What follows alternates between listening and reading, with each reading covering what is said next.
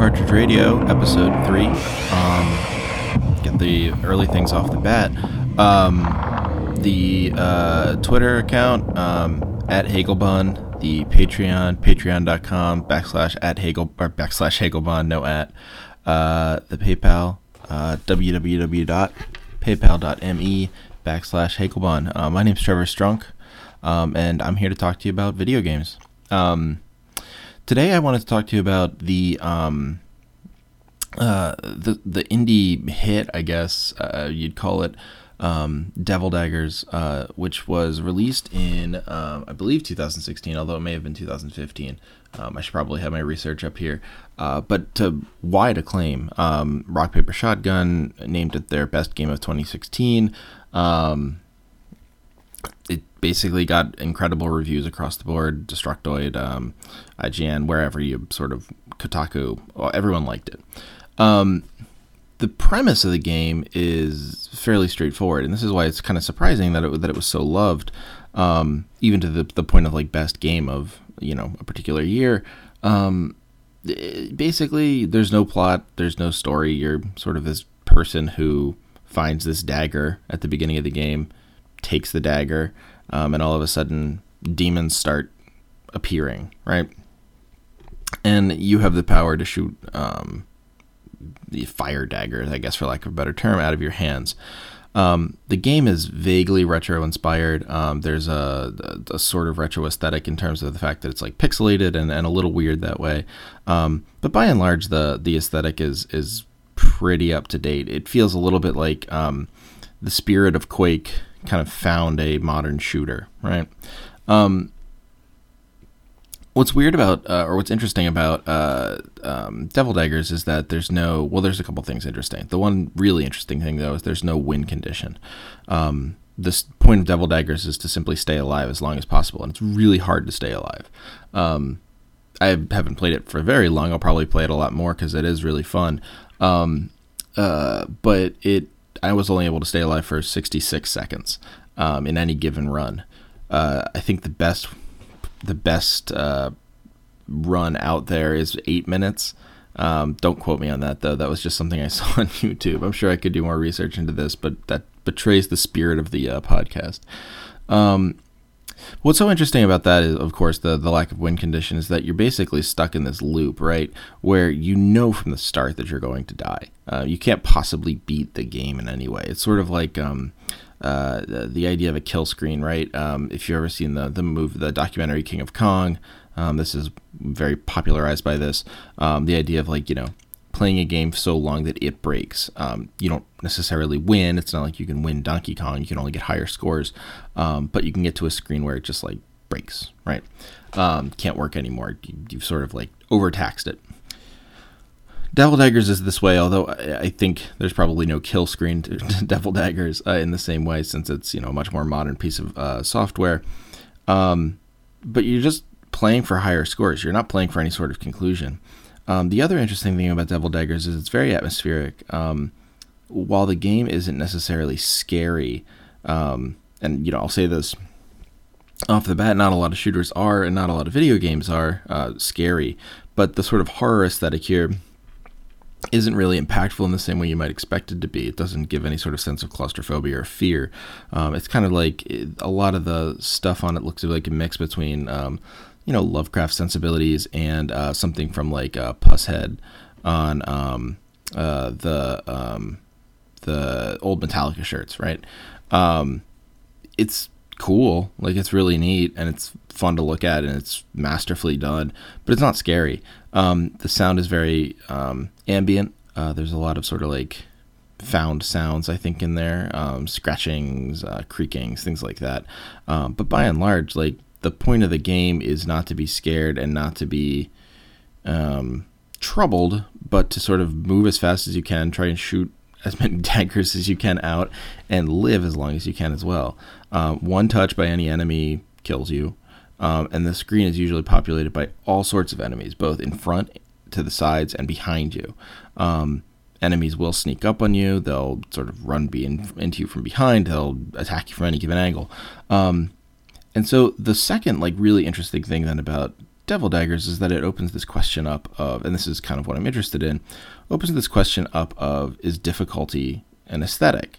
Um, now we know this question largely from, um, or perhaps most popularly from, uh, the um, the Souls games. Um, Dark Souls, Dark Souls 2, Dark Souls 3, Bloodborne, um, and of course Demon's Souls as well, which is uh, kind of the game that started it all um, from From Software.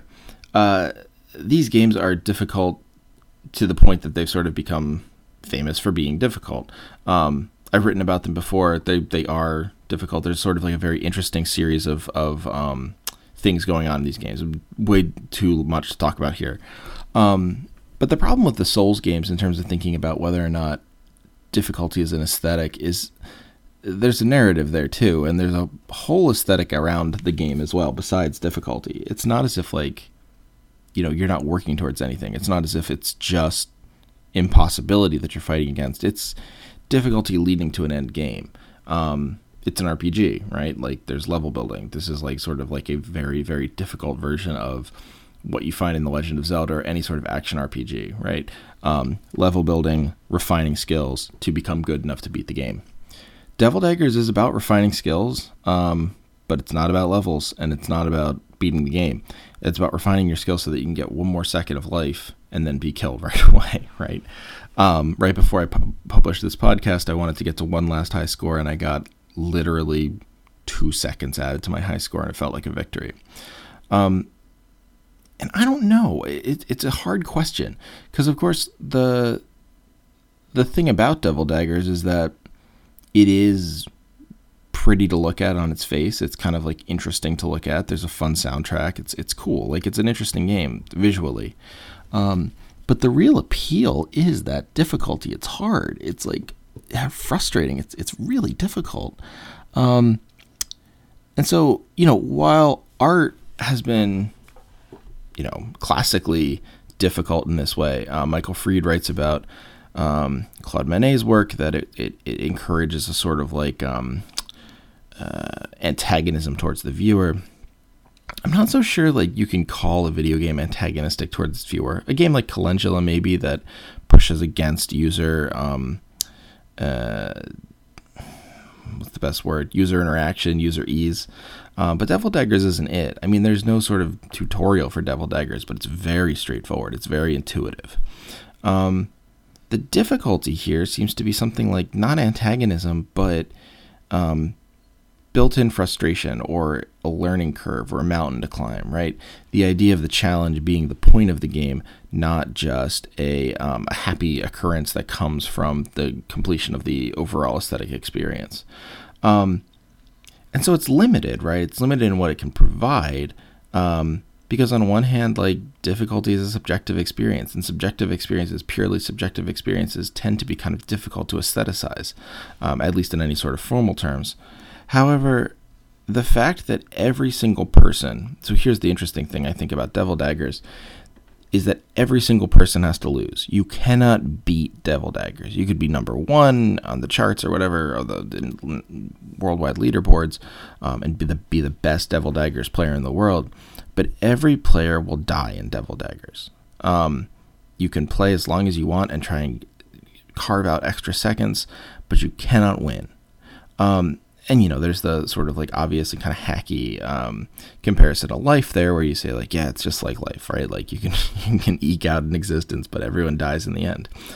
Um, but what I think is more interesting here is this idea of duration, right? Something video games bring to the fore that no other piece of art can. Um, you know, movies can, other things, other pieces of art can do this, uh, I guess. So maybe no piece of art is a little extreme. Um, but the idea that it is an interaction that is a contracted agreement between you and the game. I'll play you, and we'll you know this agreement will be functional so long as I'm alive in the game and I keep playing, um, and you'll keep providing me content as I go along. Um, that contractual agreement is agreed upon in Devil Daggers, and then you immediately have to play that duration as sort of like an example of I don't know fated death, um, frustration, uh, dead endedness um, hoping to eke out one more piece of content, knowing in the end that there's nothing there at the other at the other side. Um, the whole point of Devil Daggers, in other words, seems to be the duration in which you are alive. Um, it has nothing to do with anything else, like the the sort of narrative or, or point of the game. Um, but in fact, like the aesthetic quality of the game is about the moments in which you are able to stay around um, and interact with the game before it shuts you down. Um, and so art doesn't actually usually do that, right? Like provide the sort of antagonism that would lead you to stop engaging with it. Um, Devil Daggers has that built in, but then of course that frustration triggers a sort of addiction stance wherein you then pick it up even more. Um, I don't know. I, I think I'm a little tired um, and unable to kind of thread these thoughts together completely, but I think it's important to think through, particularly as we look at more retro games and difficult games. This idea of difficulty, of retroness, of frustration has been embedded within the games in a way that I think is very interesting and very aesthetically pointed. Um, it has to do with duration, it has to do with um, agreement, contractual agreement. Um, and I'm not so sure it's worthwhile or you know, maybe it is. Maybe it's like a new piece of art. Maybe it's what video games have to give us. Um, I think it's something worth interrogating along as we move along. I'm interested to hear your thoughts, and thanks again for listening. Um, I'll see you again tomorrow.